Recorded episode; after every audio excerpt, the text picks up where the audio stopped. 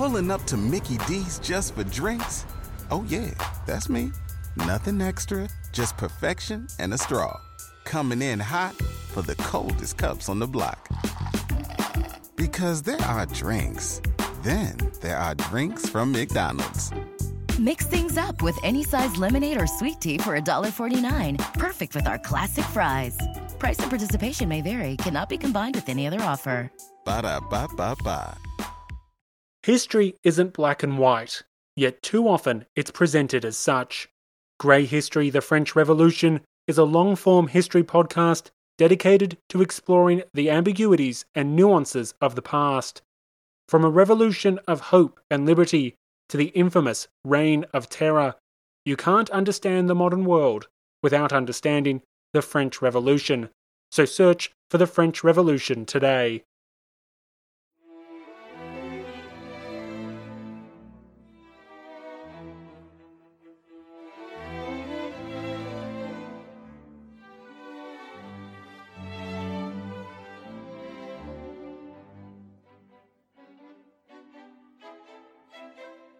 Welcome to Pax Britannica.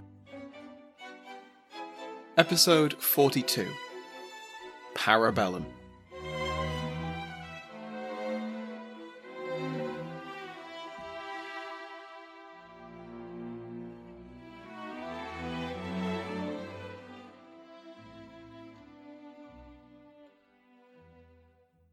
Welcome back to Pax Britannica.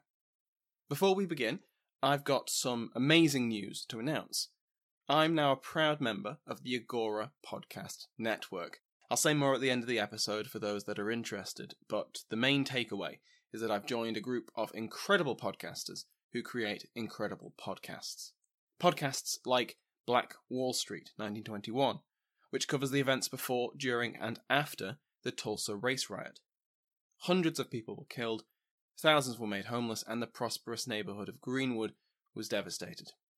It's not a pleasant story, but it is an important one, and Black Wall Street 1921 is well worth a listen. That again is Black Wall Street 1921, which you can find on all good podcast apps. Last week, we covered the expansion of the New England colonies as New Haven, New Hampshire, and Connecticut established their first settlements.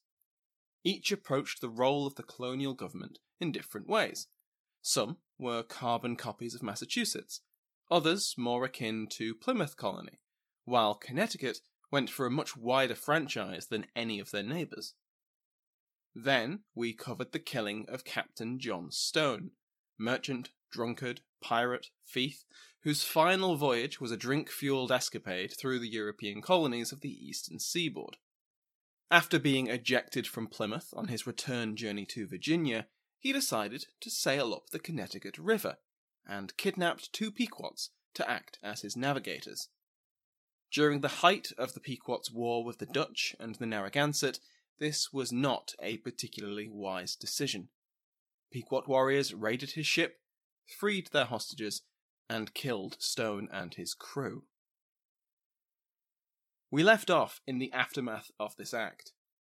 Stone wasn't particularly mourned among the colonists of Massachusetts Bay, and he'd died outside of their jurisdiction.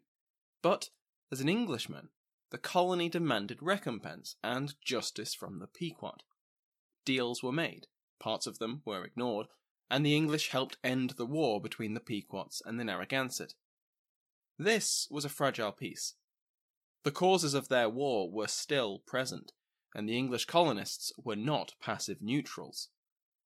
Fears of a pan Indian conspiracy against the Europeans were promoted by disloyal Pequot vassals, and the fertile and valuable territory the Pequot occupied was eyed hungrily by expansion minded colonists. It would only take a spark to bring about a return to war, and a war that the English would not stay out of. That spark came in 1636. An Englishman called John Oldham set sail for Block Island alongside two Narragansett guides. The waters in the Long Island Sound are treacherous, and Block Island boasted no natural harbour. To land and to trade with the local Manissas people without wrecking or running aground required experienced guides. However, this trade mission, which Oldham had taken many times before, did not go to plan. The same day, another Englishman, John Gallup, was sailing between the Connecticut River and Long Island when the wind forced him to change course. This was a fairly common occurrence on the Sound, still is today, often occurring on warm days. The colonists called it a sea turn, while the Narragansett called it a soanition. Gallop had not been expecting it, though, and could only allow his ship to be swept along. After several hours, his ship came along Block Island, and there he recognized a pinnace owned by his old friend, John Oldham. But there was no sign of Oldham. Instead, the pinnace was full of Indians, and even more were in their own boat sailing away. As Gallop approached his friend's vessel, the trespassers began to sail it away, and Gallop fired at and rammed the ship until it came to a stop. After killing almost a dozen of the intruders, Gallop was able to board the pinnace. Two Indians surrendered, and Gallop tied them up. One, the first to surrender, was kept to explain what had happened and would be taken back to Massachusetts. The other was less fortunate. Two captives, kept together, could escape, and there was no way to keep them separate on the trip home. John Winthrop recounts that the second man, while still bound hand and foot, was thrown overboard to drown. However, Gallup's son, also called John, wrote four decades later that the man was decapitated and then thrown overboard.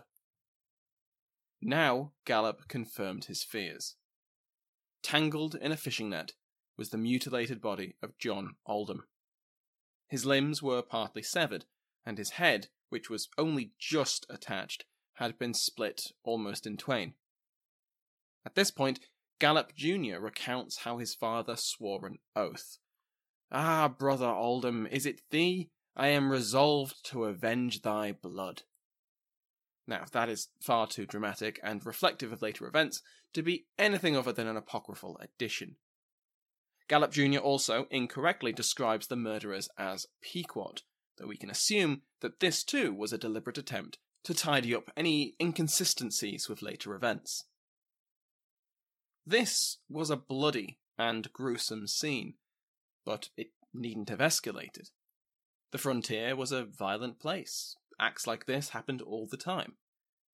We now know that Oldham's killers were a mixture of Narragansett, Eastern Niantic, and Manissas. The leader of the raid which killed Oldham, a sachem named Audsa, was executed by his overlord, the Narragansett sachem Miantonomi, within a year of the murder.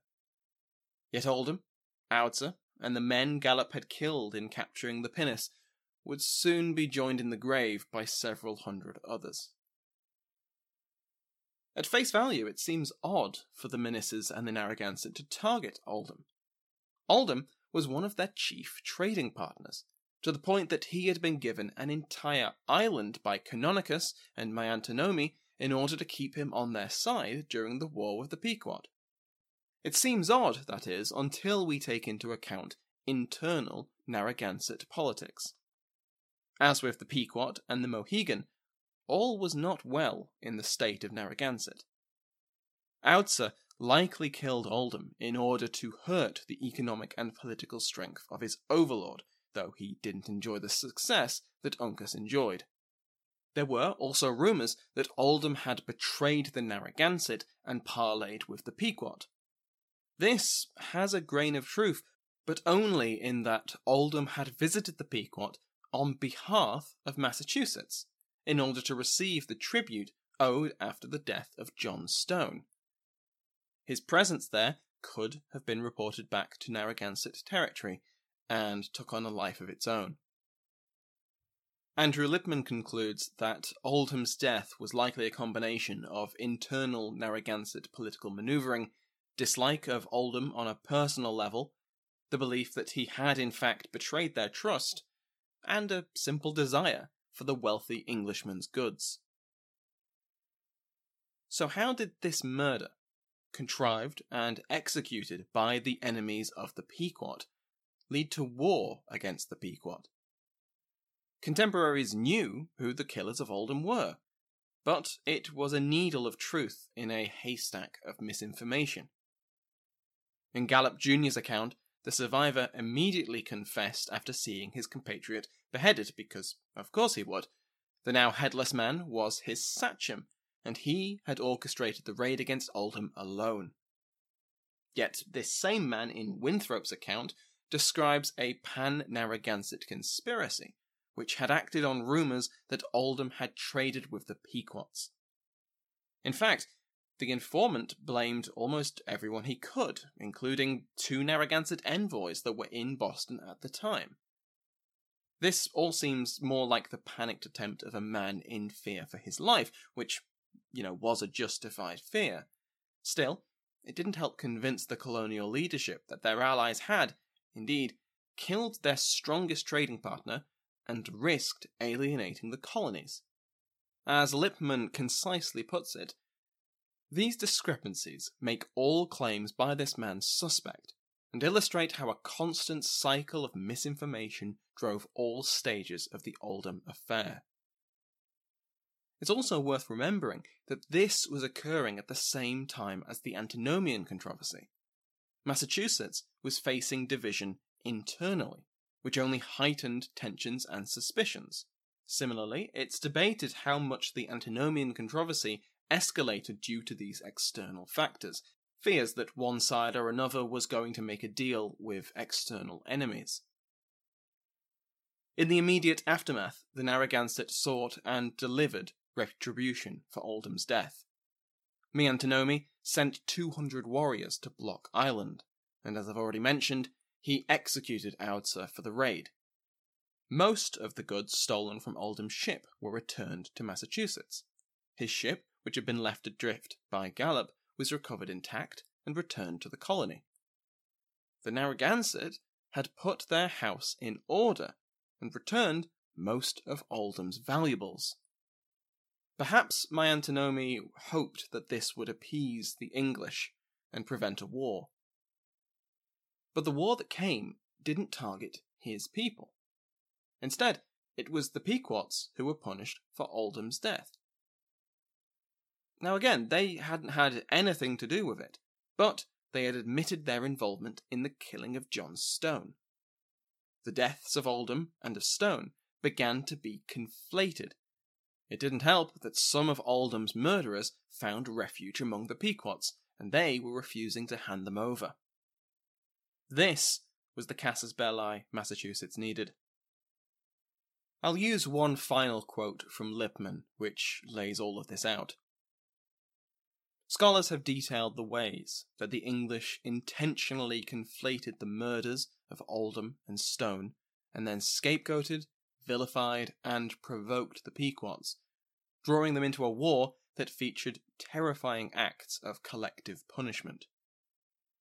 Examining Oldham's murder serves as a reminder that the English chose to go to war with the Pequots, just as they easily could have chosen to go to war with the Narragansetts.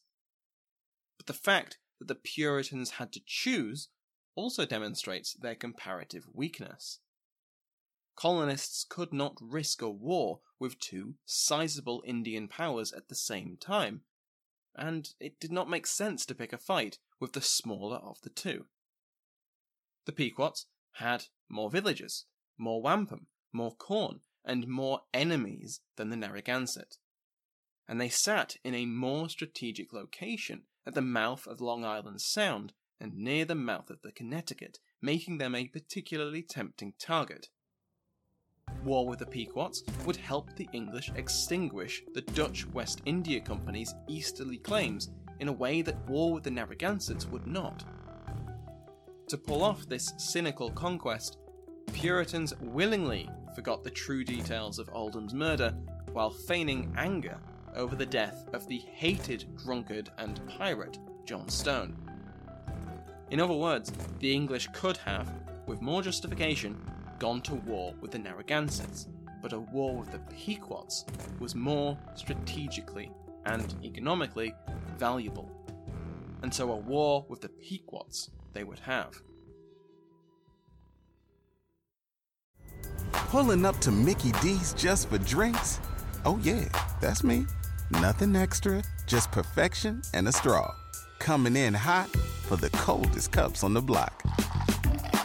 Because there are drinks, then there are drinks from McDonald's. Mix things up with any size lemonade or sweet tea for $1.49. Perfect with our classic fries. Price and participation may vary, cannot be combined with any other offer. Ba da ba ba ba. Let me recommend another history podcast on the Agora Network The Explorers Podcast. Friend of the show Matt Breen takes you into jungles and frigid wastelands, across deserts and oceans, as he covers the life and times of history's greatest explorers. Alongside Magellan, Drake, Lewis, and or Clark, he also covers lesser known figures. I've particularly enjoyed his recent series on Freya Stark, someone I'd never heard of, but whose life is fascinating. Her story combines her life as a woman during the early 20th century, European empire building in the Middle East in the aftermath of the First World War, and the legacy of the medieval assassins, the scourge of Saladin, crusading kings, and the Mongols. Each explorer Matt covers gets as much time as their story needs.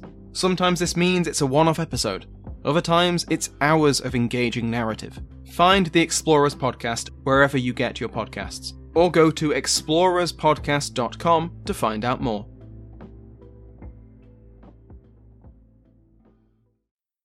In August 1636, 90 men under the command of John Endicott, who at this point was an assistant of the General Court, travelled to Block Island on two pinnaces. Theirs was a punitive expedition.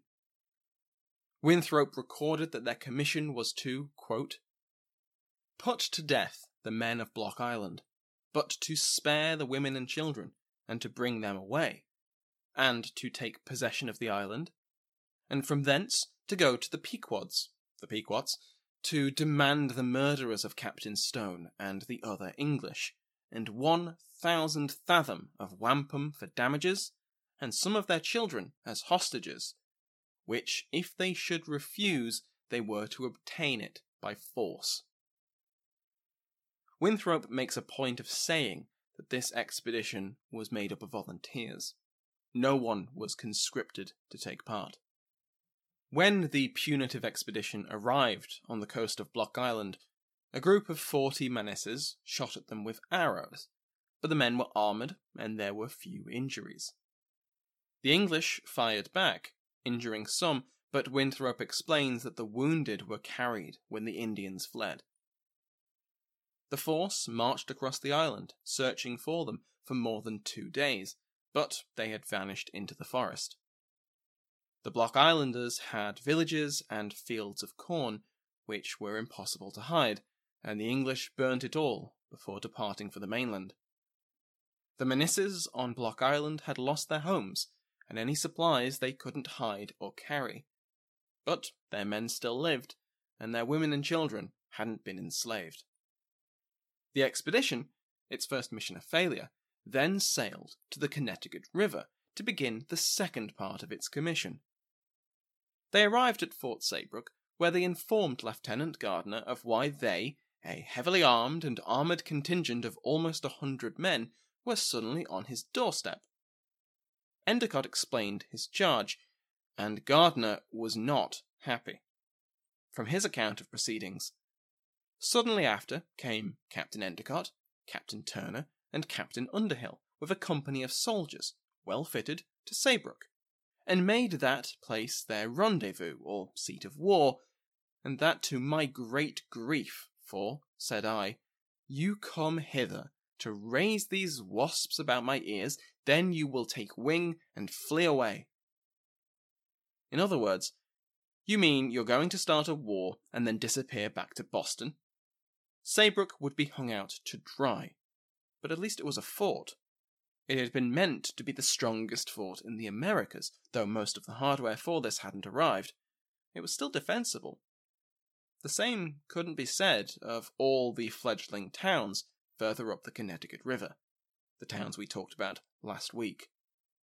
If Endicott's attempt to humble the Pequot wasn't successful, and he just antagonized them, the lives of all the English in Connecticut would suddenly become much more difficult.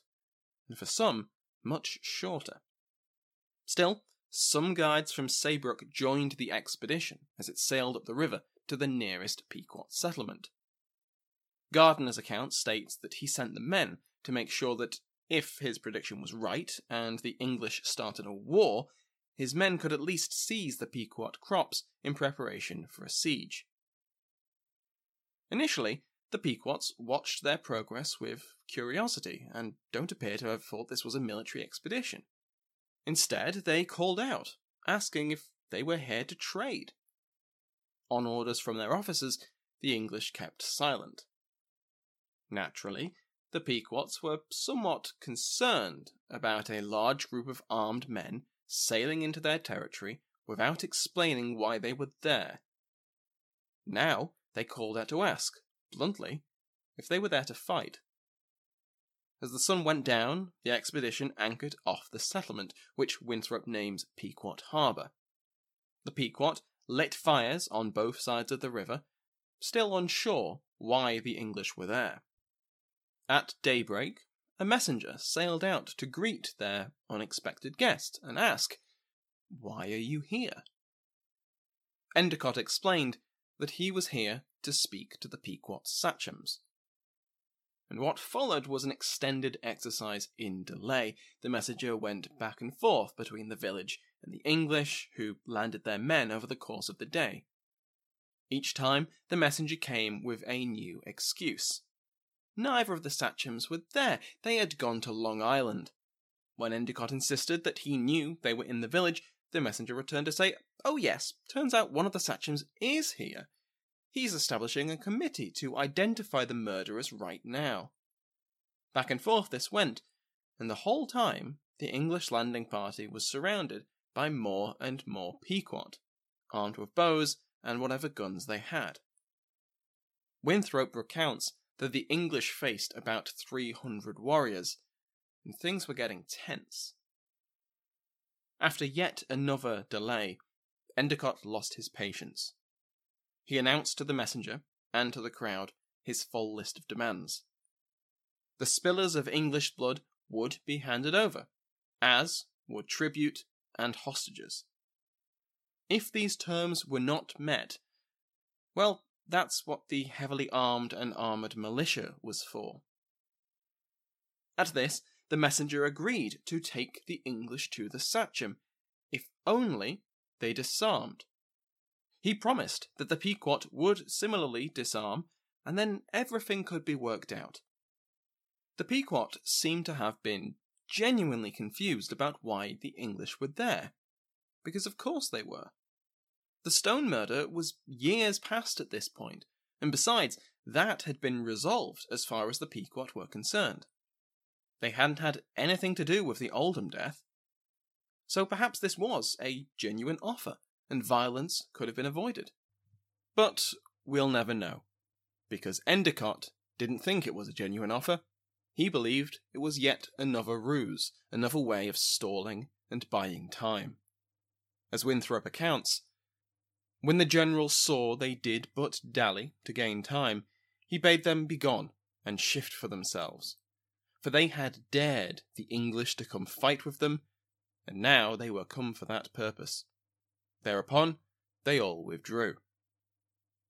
Winthrop details how some of the English wanted to shoot at the departing Pequot, and were only prevented by Endicott.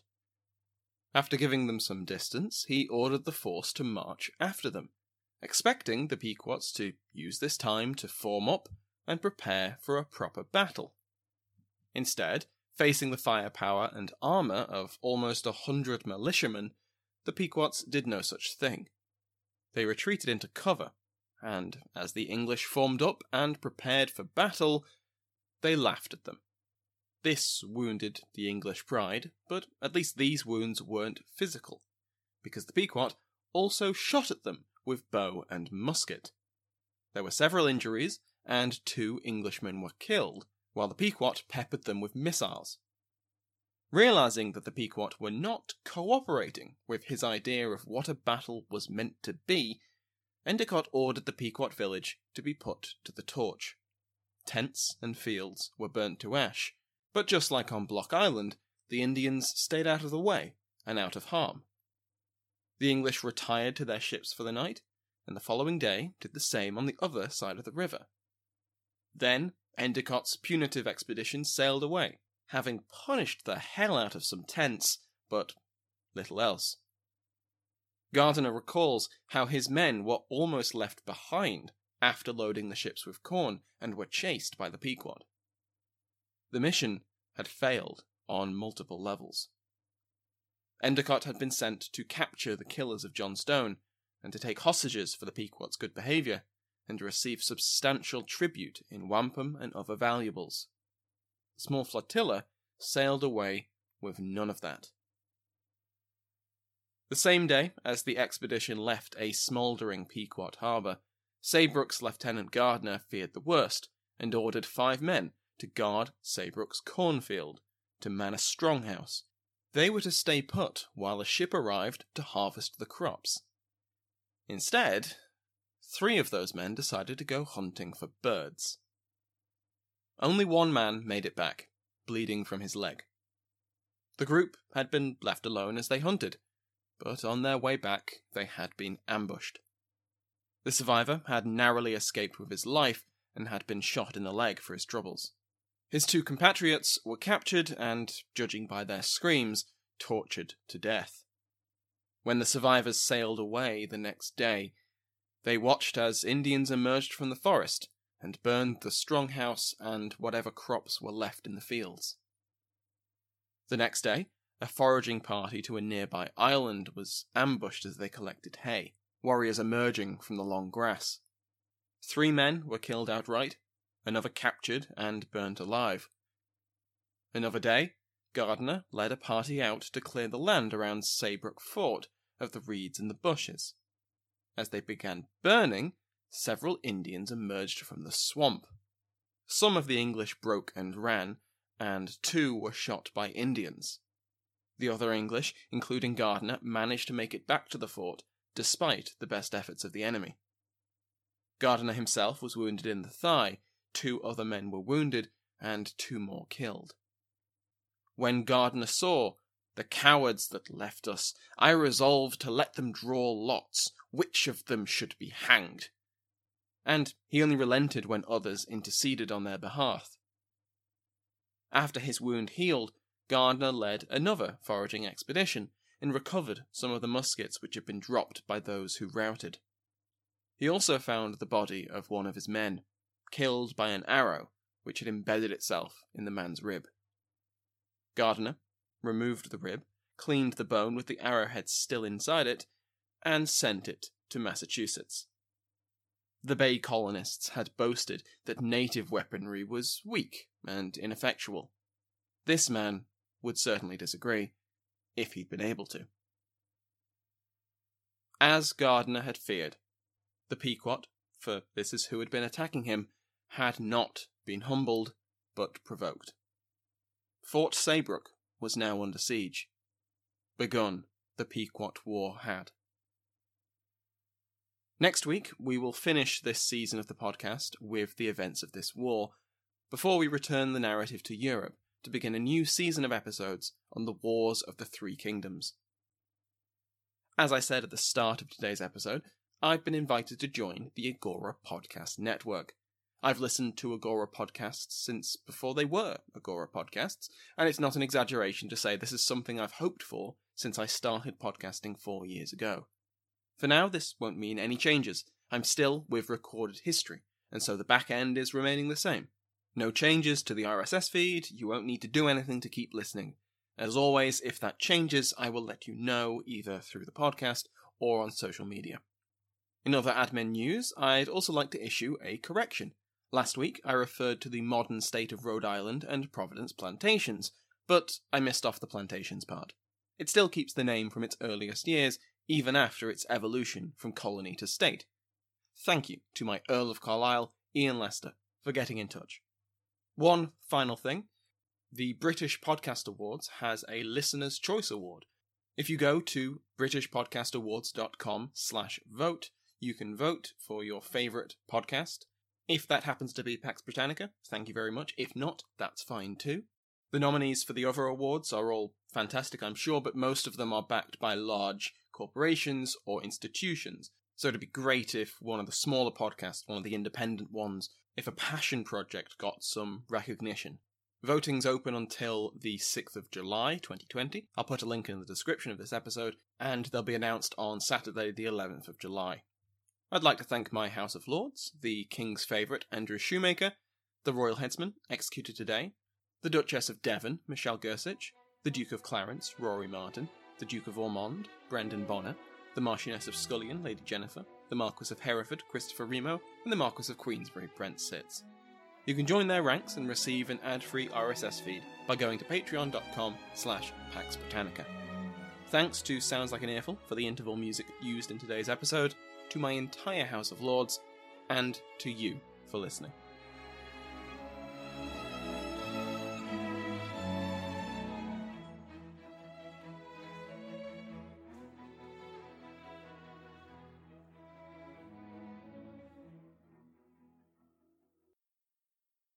You've worked hard for what you have your money, your assets, your 401k, and home. Isn't it all worth protecting? Nearly one in four consumers have been a victim of identity theft. Lifelock Ultimate Plus helps protect your finances with up to $3 million in reimbursement. LifeLock alerts you to identity threats you might miss, and if your identity is stolen, your dedicated U.S.-based restoration specialist will work to fix it. Let LifeLock help protect what you've worked so hard for. Save 25% off your first year on LifeLock Ultimate Plus at lifeLock.com/slash-aware. Terms apply. Hi everyone, this is Scott. If you want to learn about the world's oldest civilizations, find out how they were rediscovered Follow the story of Mark Antony and Cleopatra's descendants over 10 generations, or take a deep dive into the Iron Age or the Hellenistic era, then check out the Ancient World podcast. Available on all podcasting platforms, or go to ancientworldpodcast.com. That's the Ancient World Podcast.